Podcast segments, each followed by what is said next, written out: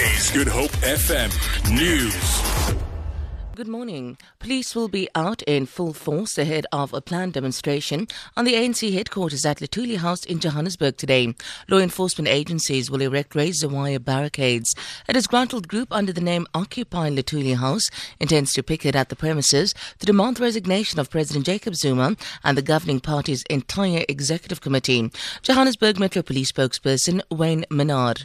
We're expecting a, a, big protest and uh, we are going to uh, deploy a lot of officers from all of the law enforcement agencies in Gauteng.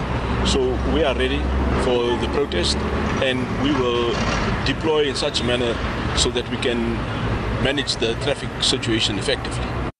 Western Cape Police Commissioner Khombinkosi Jula says they have already begun to respond to demands for more effective policing in areas of the Cape Flats. Jula told a media briefing in Cape Town that 790 additional members have been deployed to 30 police stations in high crime areas such as Nyanga, Khayelitsha, Gugulethu and Delft.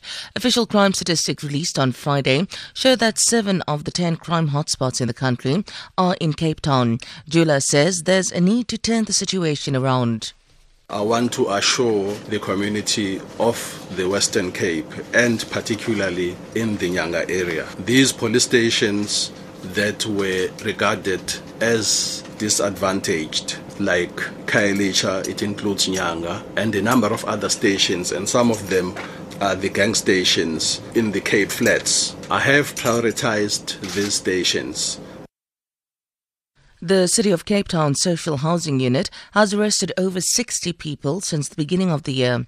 Mayoral Committee member for Safety and Security JP Smith says the unit was established in 2012 to curb the illegal occupation of council-owned units and to ensure that tenants comply with their lease agreements. Smith says the unit has also responded to over 450 complaints, most of which were for drug-related offences.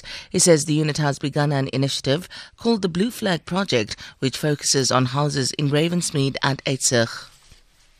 In those 144 council rental units, we uh, made an extra effort in terms of curbing drug abuse, gang activity and antisocial behavior. And in this process, they were able to reclaim five units in that Ravensmead Uitsig area. They were able to reduce the criminal behavior and the occupation of these persons and the illegal occupants um, left.